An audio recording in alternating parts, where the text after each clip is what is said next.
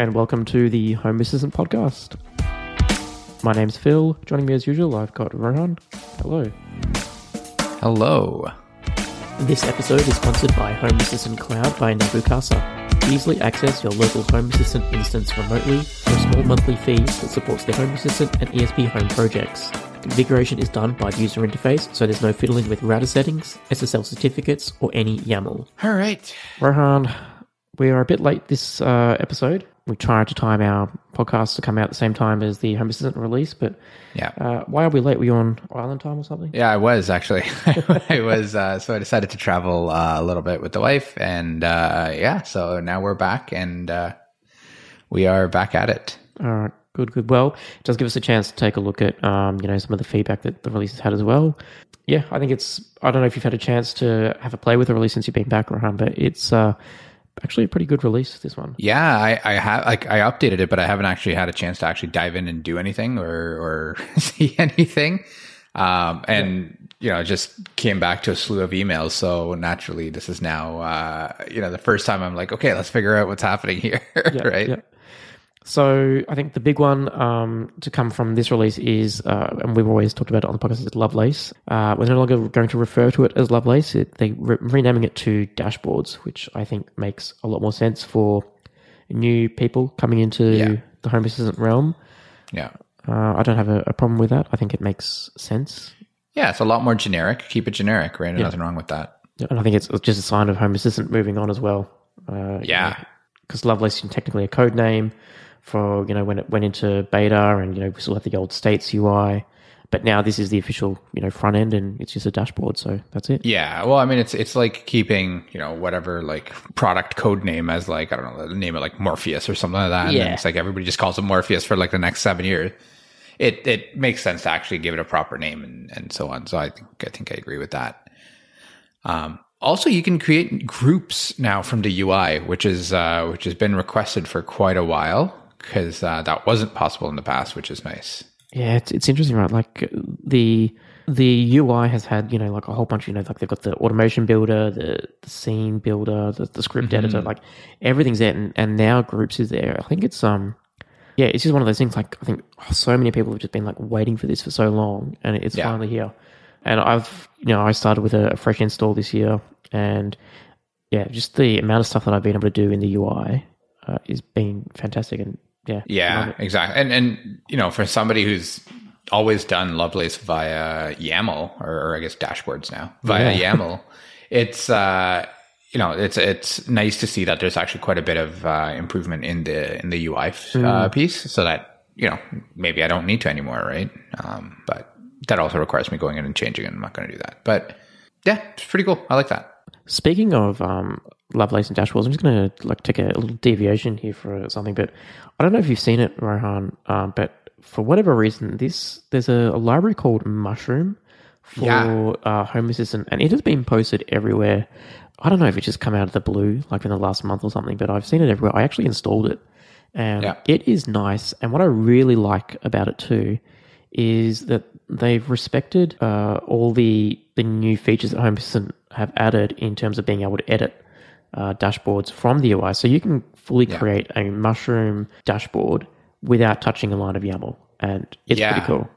Yeah, it's it's. I actually try, I tried playing with it. I couldn't get it to work. Um, as in like my mushroom cards would just straight up not show up. Nice, yeah. Yeah, but uh, so I'm still trying to figure that out. But uh, I mean, yeah, like I, I I saw the previews and stuff, and it actually looks really slick. Yeah, Um, so it looks really nice. I I, I really want to play with that. Yeah. So I'm happy to build like rebuild my because I used uh, something called Soft UI, um, and we had like the creator of that on the podcast, you know, many episodes ago now. So yeah, like I really think this will be a good replacement of that, um, and create some nice looking dashboards with it. I've seen some stuff on Reddit as well.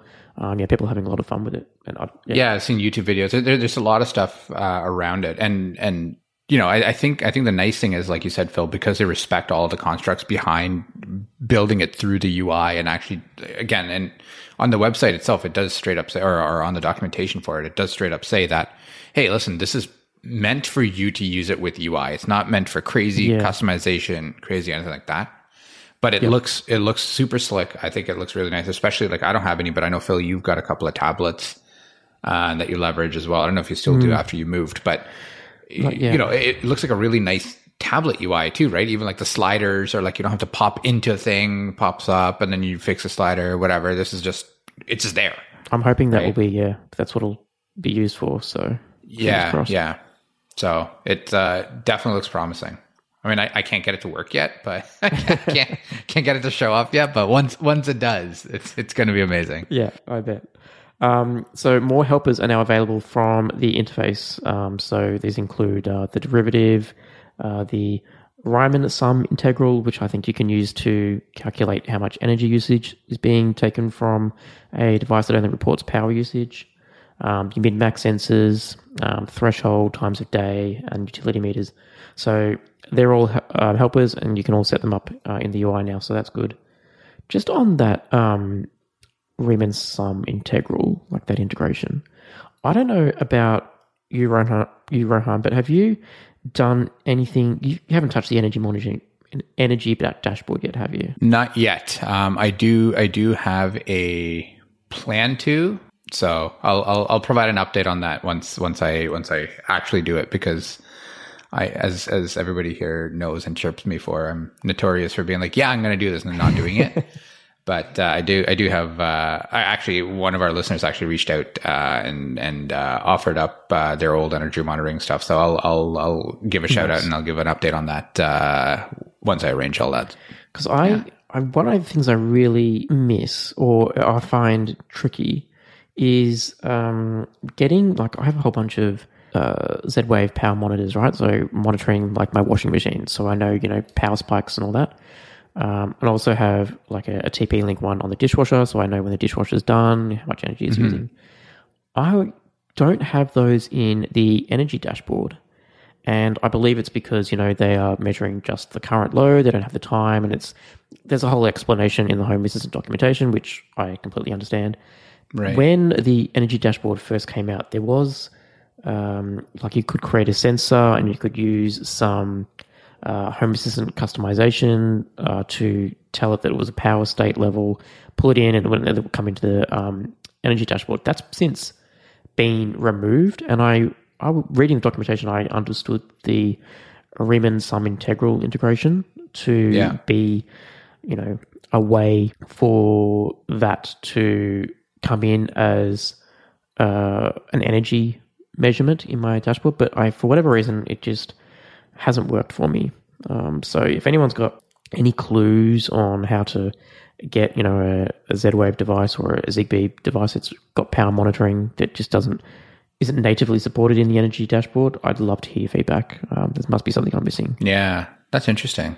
because I'd like to be able to see, you know, all right, uh, for today, you know, the dishwasher cost me, you know, two dollars or something, which I can do with some devices, um, Yeah. which are there from like a Zig, like a random a Zigbee smart switch I have reports it correctly.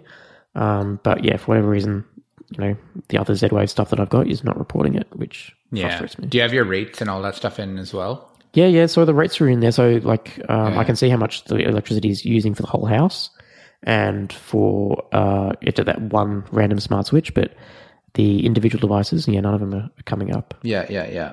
Interesting. Okay. All right. Uh, moving on, there is a new entity type, the update entity.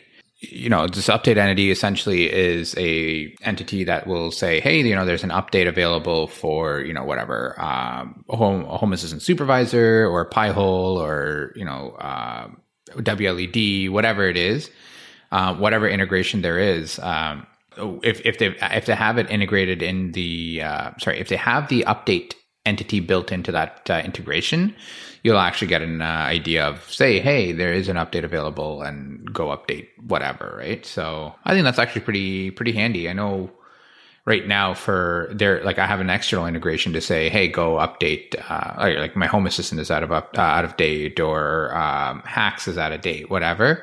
But uh, it's nice having that entity type so that each of my integrations can actually say, hey, you know what, Rohan, go update your I don't know, whatever, ConBee stick, right? As, as an example. Uh, maybe that's a bad example, but like actually that's, that's actually a good example because that's something I'd never update. So, um, you know, that, that might be, that might be something cool, right? So, um, yeah, that's handy. So as part of this release, they've got like the uh, Home Assistant Supervisor is moved over to this new entity type. I think they've got WLED, Pi-hole, and the Synology DSM.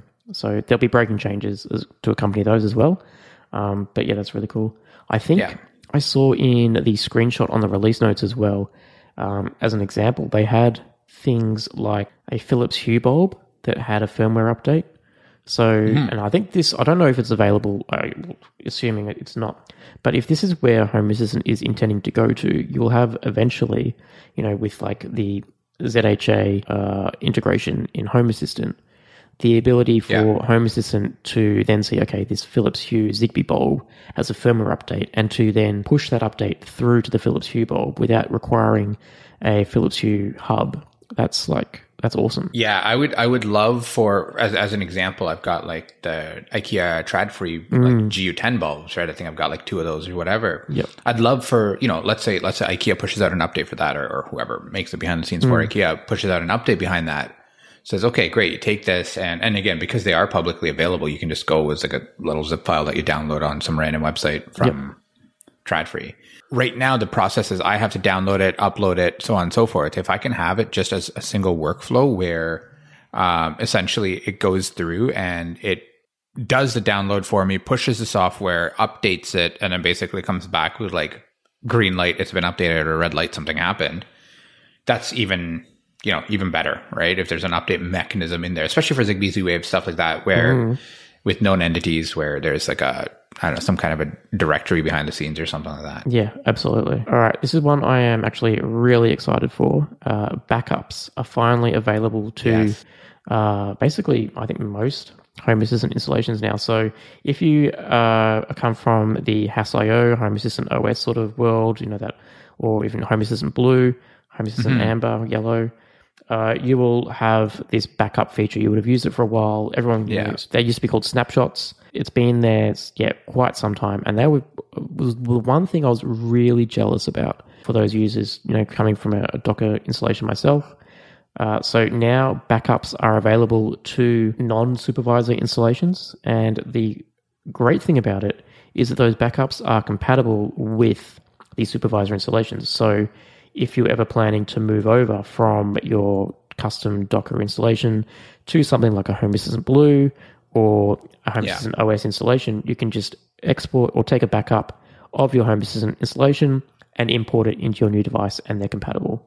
Amazing. Pick it up in A and then dump it into B. Yep. That's yeah, that's awesome. And and again, this right now I have a whole like you know it's it's, it's sitting on my it's a share on my NAS, which then you know the NAS gets backed up, and then and like so on and so forth, right? Like it's it's this just I think makes it one gives me one more chance to back up uh, in another place as well, right? So I can just take it, have a script, just copy it over to wherever, and uh, do it that way, which I love. So that's awesome. Yeah, because I've had like tried to use Duplicati to have it backed up, but there was always like because the um, uh, the dot storage folder in Home Assistant is like protected, you know, for like they don't want anything writing to it, so you get like file permission Yeah. errors, and you just don't trust that you're getting a full backup. But with at least this Yeah. way, you're getting a 100% true clone of Home Assistant Yeah. installation. Yeah, exactly, exactly, and I, that's that's huge. So, which is nice, and and like you said, if tomorrow it does my whatever my Docker instance blows up and my machine blows up, whatever, fine, I can take it and throw it on a Raspberry Pi with uh, you know a supervised version or something like that, and just say here here go right, and, and it just works, which Yep. is awesome. Definitely. Um, obviously, caveats would be that if I'm going from a doc standard Docker to a supervised install, I would assume it doesn't have all of the fill like to, the ability to fill in the blanks magically for you for the supervisor. Um, but your your Home Assistant instance itself will be prop, uh, properly backed up, which is fantastic. So changing the temperature and pressure units from the UI. So before to, to figure out how to change the temperature and stuff, you essentially needed some kind of a degree in math and uh, and you know a little bit of magic there. Use some wizardry to use templates that convert from Fahrenheit to Celsius or something like that. Now you can just do it, which is a godsend. so there's there's some stuff in my in my uh, in my uh, UI that that's still Fahrenheit, and I'm just like I, I don't care enough to do this. Yeah, So yeah, yeah. it is I'm just thinking great. all those poor Americans having to try and use a, a proper Uh, nice to read temperature unit that can't do it, right? Oh, go back to Fahrenheit. Right. I know. I know. It's too funny. Uh, performance improvements. So there are a fair few performance improvements in this release for both the front end and the back end of Home Assistant. Um, it's going to make things a lot more snappier. Uh, there's a whole, I think they actually released a whole different uh, set of release notes just around the performance stuff. So if you want to dive deep, they've got, um, yeah, database changes. Um, there's a whole lot of breaking changes if you are querying the Home Assistant database yourself. Um, yeah, there's different API calls that are much uh, sleeker now. So yeah, I think anything for performance, I am always yeah happy for, especially on uh, you know things uh, like Raspberry Pi. I think they've been able to reduce the number of writes um, again in this release. Yeah, yeah. So you know makes those SD card burnouts a lot less frequent. Yeah, yeah. No, that is great. Triggers now can be set as variables, which is kind of cool. So if you use YAML and templates and stuff like that, uh, triggers can now be set as variables. Um, so that means you can use them in conditions and, and actions and as part of an automation. So, um, as an example, you've got a tag scanner, and let's say you wanted to scan, you wanted to play something when a card is scanned. Um, so before you'd need to do use a bunch of variables and do a bunch of tricks there in templates. Now, basically, what you can basically say is, I have this, uh, I have this tag, and I need to be, I need this to be played uh, based on what the tag is, and I can bring that in directly as a variable as the trigger of the card, uh, like in the trigger of the card. So, which mm. is awesome.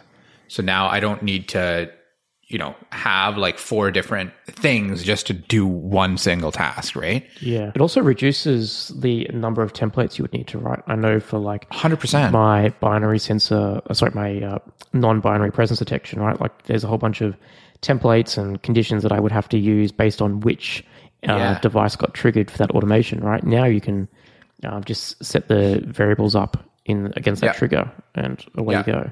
You have like eight different variables otherwise to and and and and again and before that that would be uh, a bunch of entities right like mm-hmm. you have like these uh, you know bs entities that aren't actually entities right like you'd have a boolean or something like that being like okay i got a flag here i got this flag there and do whatever um, I think this just saves from a bit at least of doing that. So dig into the documentation a little bit and and have a look. I think that'll be kind of cool.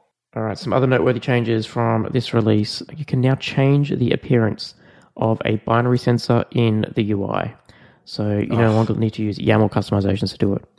Yeah, that was. Uh, I, I, I can relate to that one just because I hate doing it through YAML. I think I have like um, still a, a, global like one of those glob rules. Like if an entity ID is underscore motion or something like that, treat it as a motion oh, sensor, right? That's smart. That's smart. Yeah. Um, Timers can now continue on after a Home Assistant restart, so that's also pretty cool. Um, in the past, if you had a timer going and you reboot your instance restarted, whether you restarted it or it restarted itself, whatever it is, power goes out, starts back up. Uh, that that timer would reset to zero. Now that is no longer the case. That's cool. Yeah, I I don't use timers myself. Um, you used to, didn't you? It was very like I think the restarting really like threw me off. Like I didn't like if the time I would use timers yeah. for things like you know okay, um, if everyone's left, you know, start a countdown or whatever. Yeah. Um, but yeah, I um yeah, I just I didn't find them reliable enough to to use it. So maybe I'll dig the code back out again and, and start using it again. Yeah, I think I only use it in like to turn off my uh, exhaust fans in the uh, in the ba- in the bathrooms. Just exactly it's like, right. Yeah, like it's because everybody always either leaves it on or whatever. So this way, it's just turn it on and just walk out. It'll yeah, you know, remove the humidity or whatever for a little bit, and yeah. All right, new integrations. All right, uh, AirZone. So AirZone's a new integration. It allows getting values from the local API, and they are a HVAC zoning system. So if you have an AirZone uh, system, go for it. I like that it's not cloud based. So good to see another yeah, non-cloud HVAC system out there. Yeah, yeah. Kudos, AirZone. Uh, I don't know who you are, what you do, but I appreciate you. Kaleidoscape. Um, so not kaleidoscope. Okay, perfect. No, kaleidoscope. Uh, yeah, right. It's kind of cool. So it allows uh, for the automation of uh, kaleidoscape movie players. So things like you know playing or pausing a movie um, would set a light scene, right? So you pause and lights turn on, play, lights turn off, kind of thing. Um, started the movie credits, turns up the lights, which is okay. That is actually kind of cool. So this is what I I read this and I was like, How do they know when the movie credits start? Yeah, Have- you I- I- heard of Kaleidoscape before? I have not. I have not. Get, get it, like Google it now. They are like a premium movie player. So I don't know that they claim that you can like they have like no, uh, well they they have like the raw movie file like the full 4K as it came from the studio, the full true Dolby Atmos. So I assume that you must like it's better than Blu-ray or something, and they're premium movie players. So I assume that you have to buy these movies from some source. But yeah, the Right. the whole product looks very interesting. Interesting. Yeah. So like, how does this? So you're not like you're not Blu-ray. It's like you're literally playing like the, fi- the Yeah. old film or something. Over digitized thirteen version. titles. Okay, so I guess it comes with a bunch of movies pre-built. So it's okay. So it's it's either doesn't look like it's a streaming platform. It looks like it's an actual like hard drive platform, like Yeah. where where they, it's a player with a built-in drive. You couldn't stream the quality this thing can do. Inter- yeah, because they have We're, we're sort of getting into a like a home theater podcast right now, but yeah. oh, that's cool. Whatever. It's it's I, I, I certainly don't have the hardware to warrant buying such an expensive thing, right? But this would be if you've got a your own home theater with a 8K projector or something. Yeah, interesting. So it it has so they have a movie server that's like 72 or 48 terabytes worth of storage and it can have 10 up to 10 simultaneous 4K playbacks with their player product. Interesting. So I guess this movie server has all these movies built into it. Interesting. So do these guys have like licenses for these movies or is it just kind of like old movies cuz I'm looking at the at like just their like movies tab and it just it looks like there's you know pretty old movies but But surely you'd be able to purchase like you know one like Bruce Willis wasn't retiring from acting, then surely the next Die Hard would. yeah, available, yeah, right? yeah, yeah. Interesting. Yeah, it might be something uh, interesting to look into, but it looks and sounds expensive. So maybe. Yeah, that's all right. If they don't give you a price, then it's probably expensive, right? Yeah. So, but but I guess because the movies here are kind of curated, so I guess they would be able to say, "Hey, here's a marker for for uh, Yeah. credits, or here's you know whatever that is." So that that makes sense. Hey everyone, I just wanted to take a minute to talk about the Eufy Video Lock. It's a smart lock that's really easy to set up with just a Phillips screwdriver and no extra drilling. It's got a keyless entry, so you don't need to worry about fumbling with the keys when your hands are full. Also, you don't need to worry about handing out extra keys when you're in a pinch, your kids losing them, or people copying the key and passing it around to each other. Something else I like about the Eufy Video Lock is that it has a camera built in and it works as a doorbell as well. Personally, I think the Eufy Video Lock is great for apartments or cottages where you can't necessarily add extra holes for a video doorbell.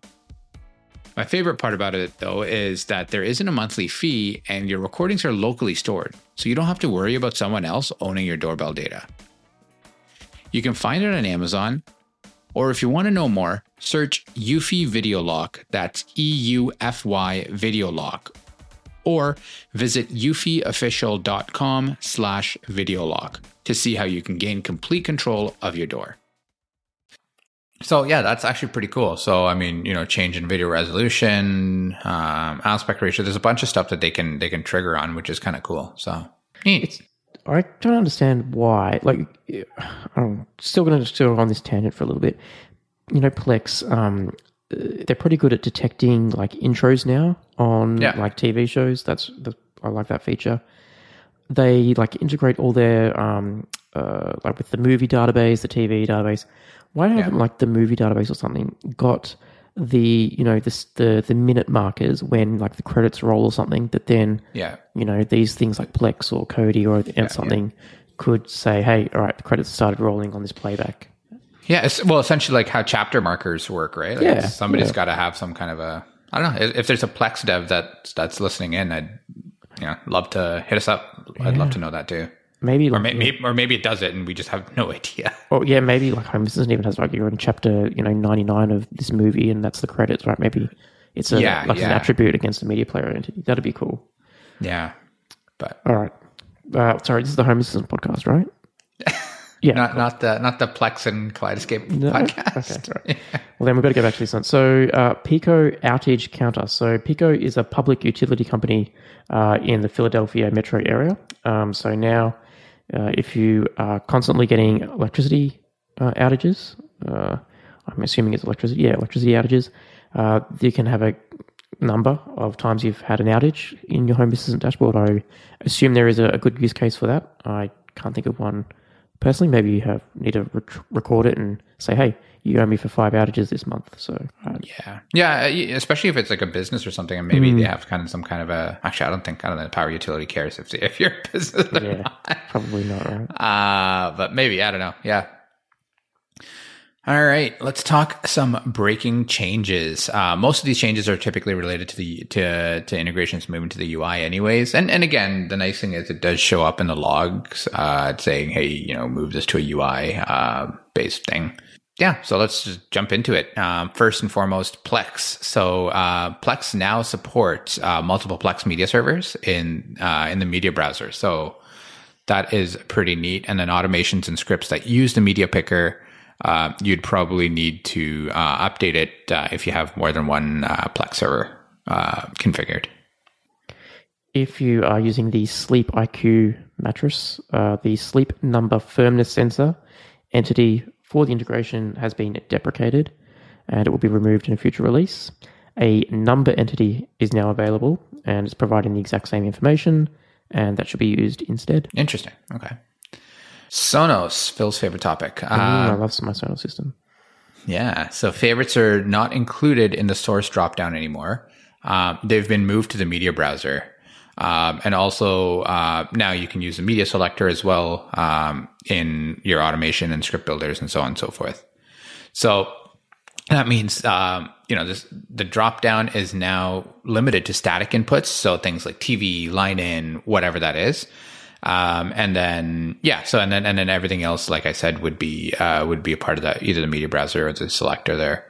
The service call uh, media as player select source will continue to accept the favorite names, but uh, I wouldn't count on that. It's probably going to get removed at some point, um, but there's no plans today to do so. And that's more. It sounds like that's more just for compatibility. Yeah. So when Sonos, like I've been using Sonos for quite some time with Home Assistant, yeah. and I think in the early days, the only way to uh, play like a Spotify playlist was to mark it as a favorite in Sonos, so that it could yeah, appear yeah. in this drop down.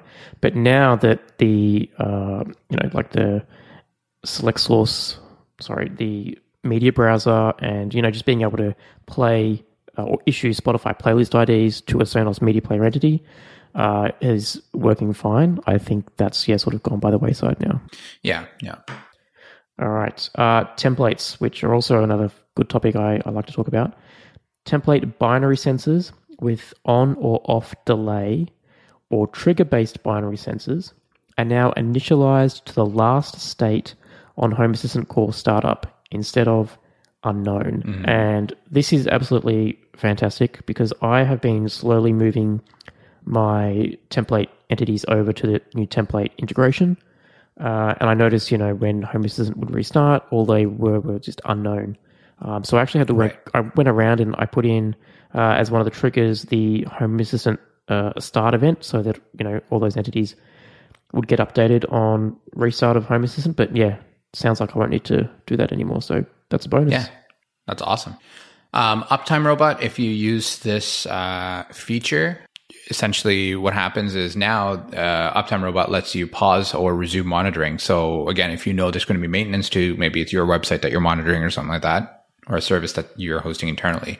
You know, if you're going to be doing some maintenance on there, you typically don't want all these alerts coming in and out, so you can stop uh, the monitoring and start it. So because of that, you'll need to use the main Uptime Robot API key. So if you if you use that before, you're good. Um, but if you use a read only or, or a monitor a, a API key, then you'll probably have to reauthorize on the on the next startup. So I do like that you can uh, pause and resume monitoring. That's really cool. Yeah, uh, Home Assistant's going to become my next uh, monitoring server. It's like going to yeah replace like your Prometheus and exactly Influx. You've got all your graphs and all the data's into Home Assistant now, right? Like it's going to be a sysadmin job for um, you know being able to monitor you know big corporate data centers just with Home Assistant. Yeah, yeah, that sounds like a great idea. Uh, so some news from Nabu Casa. Dominic Griesel has joined Nabu Casa. So Dominic is the founder yeah. of Z-Wave JS. Uh, and so he's going to be joining Nabu Casa to further work on the Z-Wave JS project and also to help Home Assistant integrate with the new smart home protocol Matter. which I believe Nice. is more Zigbee uh, based than Z-Wave. So very interesting. Um, so yeah, that now means that Nabu Casa is now supporting the Home Assistant project, ESPHome, and Z-Wave JS. And of course, if you're a subscriber to Nabu Casa, you are directly helping these projects as well. So uh, yeah, thank you for everyone that's subscribing to Nabu Casa. Yeah. All right. Um, here's a kind of big one. So the legacy works with Nest API. So that was set to be deprecated. That is now on hold. So um, there's been issues with uh, the API, so the uh, OAuth signups. So essentially, because of that, um, this is a breaking change that was announced in 2022.2, um, or the February release.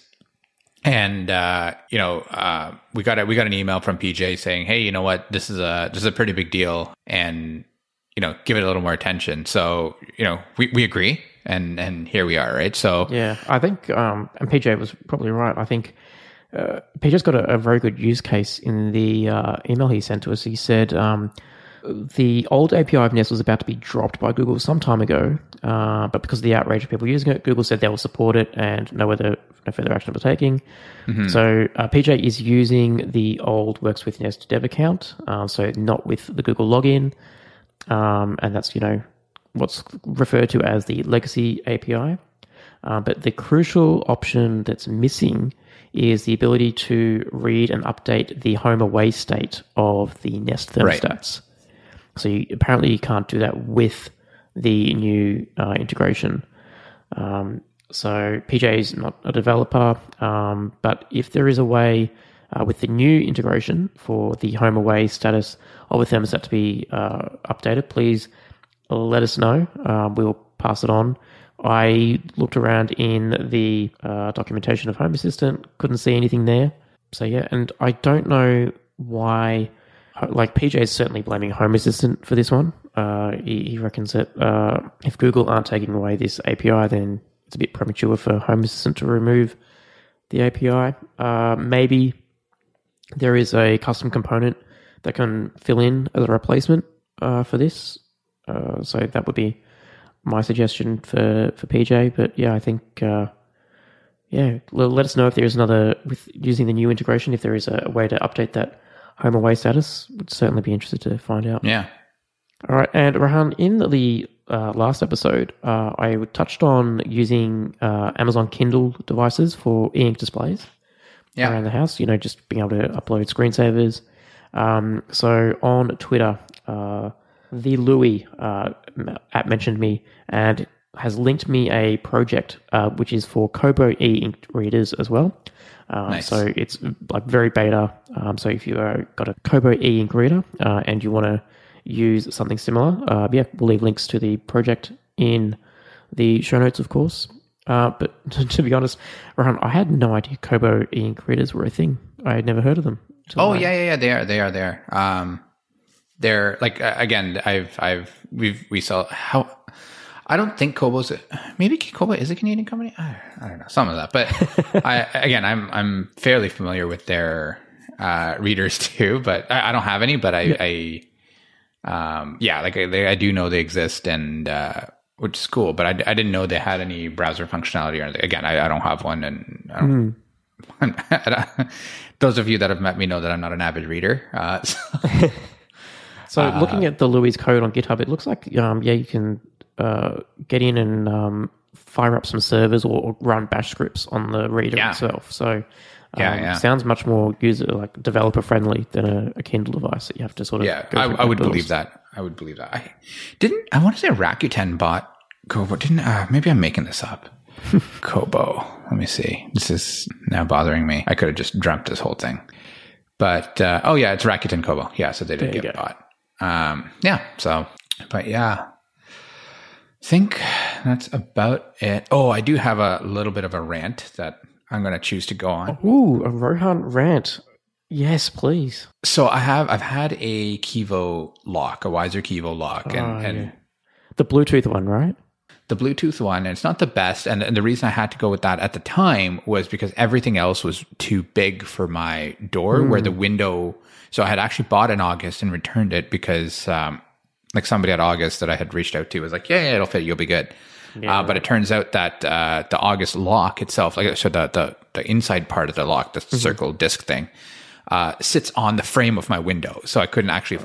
It wasn't flush, and a it didn't look good, and b it's probably not the most secure if I can just you know knock it out and and uh, and it'll fall off. So so I had some size constraints there, and, and I don't want to spend like five grand on a new on a new door. Fair enough.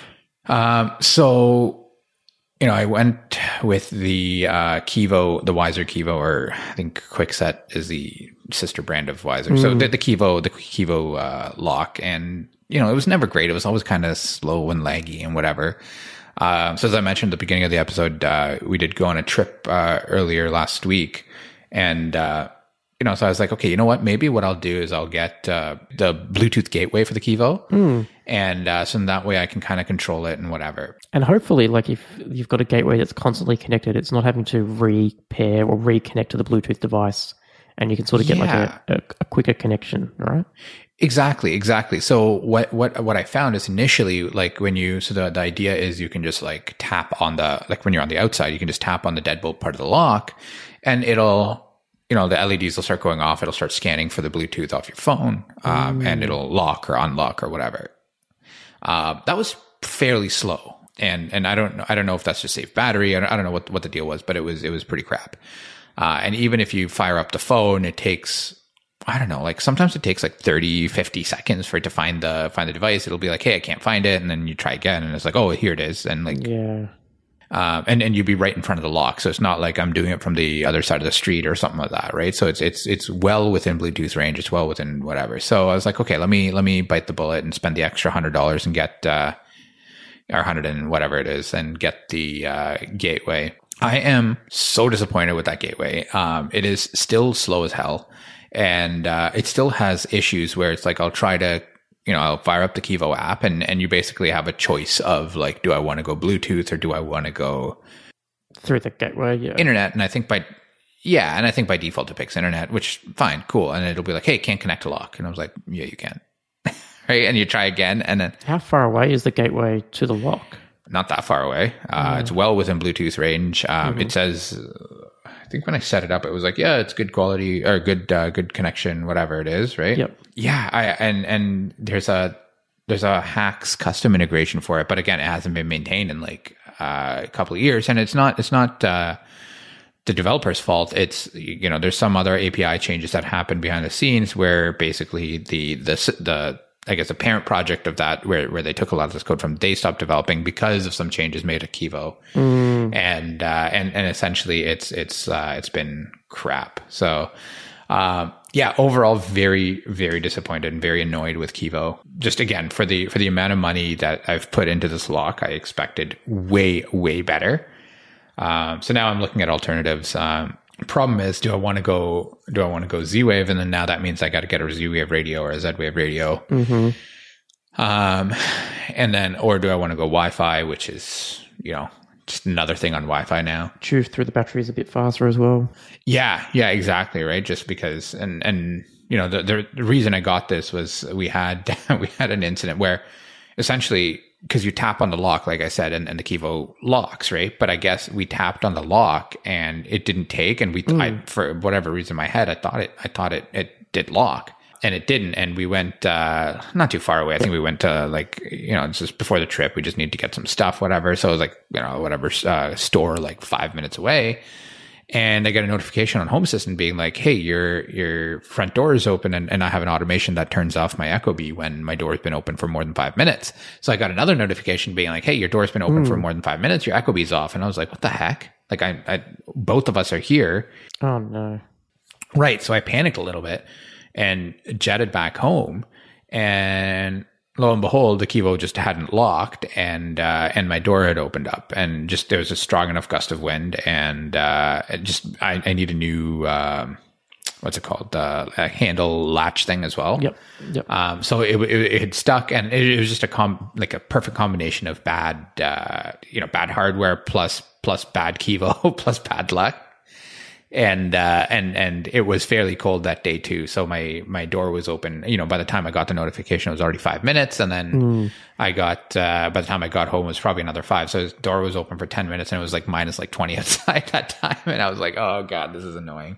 So we've been, we've been trying to make sure that the door is locked and whatever, and then and then that when I got the gateway, I was like, okay, at least I can monitor that it's locked, but it's kind of you know, it's kind of annoying. And then I had a uh, so it's part of my good night routine. Uh, so because again the the the, the library wasn't maintained, uh, the, the behind the library that's behind the it's called like PyKevo or something like that. That's behind the uh, Home Assistant uh, integration. So I couldn't have that as part of my good night routine. So I put it in as part of my Amazon Echoes. When I say good night, it'll it'll run through and it'll actually run my Home Assistant routine, and then it'll run my uh, uh, the lock the lock routine.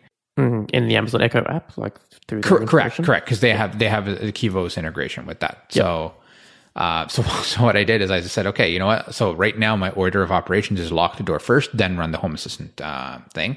But now that means that you say good night, it locks the lock, it waits for a response back. But again, because Kevo is so slow, even so to send the to send the command to be like, hey, go lock the door takes quite a few seconds, mm. and then to send for it to send back it takes another quite a few seconds, and and until that action completes, the um, the routine in Amazon is just, in the Echo is just waiting, right? So you say good night, and you get okay, and then it goes tries to lock the door, and then thirty seconds later you get okay, and then whatever good night phrase that they do, and then and then my lights start turning off, and you know whatever else happens. Yeah. So it, it's it's I don't know. I'm all in all, I'm kind of disappointed. It's very kludgy. Um, everything I've heard about like Z-Wave locks and stuff like that are like, hey, you know, you you press a lock button and it locks like immediately, yeah, right? And you get a absolutely. response back immediately, being like, hey, it's locked. Um, um, so I, am sure I told I've, I've, mentioned before, and I, I told you about when I heard about this with your lock. Like I have the Yale Assure like lock, and I put a Z Wave module in it, yeah. and yeah, literally as soon as you turn it manually, um, even though it's battery powered, it uses like low power uh, energy for Z-Wave. It'll you know tell Z-Wave immediately that something's unlocked it. Um, yeah, and I was looking uh, actually on a, a, store online store, look getting some other Z-Wave stuff the other day, and there is another lock called the Danalock. I don't know if you've seen that one. No, I saw um, Alfred think, lock, but yeah, no, this is called the Danalock, and it looked similar size to the Kevo. It just mm. looked like hmm. the, a cylinder, like a, circle, uh, like the Kevo does, right? And I was hoping, I thought, oh, maybe that would fit as a, a good replacement for the Kevo. Uh, but once again, it is it's Z Wave, right? So you would need to then. Oh no, it does, it does. It does. Uh, Z Wave, Bluetooth, and Zigbee. Or, or oh, I guess really? I, I, guess they have modules for for each of those. Nice. I'm just looking nice. at the website right now. This is uh, kind of cool. Because if you get Zigbee, then you would have to worry about like you know getting the US, the, the North American Z-Wave radio version. You could just get a, a Zigbee version. Yeah. And Home Assistant's got the same, like all the uh, lock commands available as part of ZHA. Yeah, I'm. I know the only thing that's pushing me towards Z-Wave for this is I know the security behind Z-Wave is. Mm a little bit stronger than on the on the Zigbee side. Yep. But maybe that's changed. Again, if if there's listeners, I mean, let me know. Um, tweet me or email feedback at hasspodcast.io. Let us know. I'm I'm curious. Yeah. So, but ideally, I'm looking for something of a small lock. So it's the the biggest constraint for you is the size, right? Yeah, yeah, exactly. It's a small lock, and and whoever again the people that lived in this house before us opted to not have a uh, side door that goes into the garage or anything like that. Mm. So I have a single door, so I need a I need a key mechanism because I've seen a lot where it's just a deadbolt, and and yep. you know on the one side it's either like a keypad or or just the the like a I don't know like a Bluetooth interface or something like that with with no actual keyhole. Yep. Um, but I have the problem of if my battery is dead, then I can't get into my house uh, because yeah. I don't have a side door or anything like that. So it, it needs to have that, right? And so it's like there are there are there are there's a bunch out there, but you know now I'm again looking at spending like another three hundred dollars for that, and I was just like, oh, I hate I hate you, Kevo. this is what I've come back with. Um, again, if there's anybody from Weiser or Kwikset or whatever, or if the Kevo people, hit me up. I've got Yeah. feedback, and I'd love I'd love your feedback as well. Maybe maybe I'm just out to lunch. Maybe I'm doing something wrong, but yeah, Yeah, I, to me, it just sounds like a Bluetooth issue, right? Like it just. Um, yeah, But with that being said, I know I and it's not a, a lock, but I had my in the previous house. I had the Soma smart shades. They were Bluetooth, right? Um, Yeah. And they were. I had them paired up with a Raspberry Pi, and literally as soon as you would push the you know close blind button in Home Assistant, the Bluetooth command would be instant to those blinds, and they would close. yeah. So I don't know, understand why connecting to the lock is so slow, Why is this difficult? Yeah, especially for the gateway. I would have thought that the gateway would have a constant connection to that thing. You would think, but I, I mean, they probably do it to save battery or whatever. But like, come on, if like if if I can build something more stable with you know using uh, an ESP and ESPHome or something like that with BLE, you can too. I'm sorry, but I'm not. And and and again, I, like I said, it could entirely be me doing something wrong and. But uh, yeah, right now I'm I'm not very impressed with uh, with uh, Kevo. So it's going to go the way of the Belkin Wemo for me, which is collecting dust on my table next to me right now. It would be interesting to see if there's anyone that's listening also that does use this lock and, and doesn't have those issues that you described. Because maybe Yeah. you've got a faulty unit, right? Um, Yeah, let, let me let me let me know if, if that's the case. If you have a very different experience with Kevo, um, I, I I think the I think the issues are pretty universal from the from the PyKevo library. So that one that one I know is kind of crap. But again, if if even if I can run it as a routine in my Echo and not have to wait 30, 40 seconds between me saying goodnight and I know I can just change the order, but it's still kind of stupid that I, Yeah. that I have to do that. So Yeah, but totally yeah, makes sense. that's my rant. Well done. All right, well. anyone, everyone, feedback at hasspodcast.io. Let Rohan know what you thought of his rant. Yeah, yeah. Perfect. A- anything else you need to get off your chest before we No, move on? that's that's it. that's it. All right. Well, yeah, thanks everyone for listening. We'll speak to you soon. Cheers. Bye bye. Cheers. If you want to share your Home Assistant journey or come on as a guest, reach out to us at feedback at hasspodcast.io. That's H A S S podcast.io.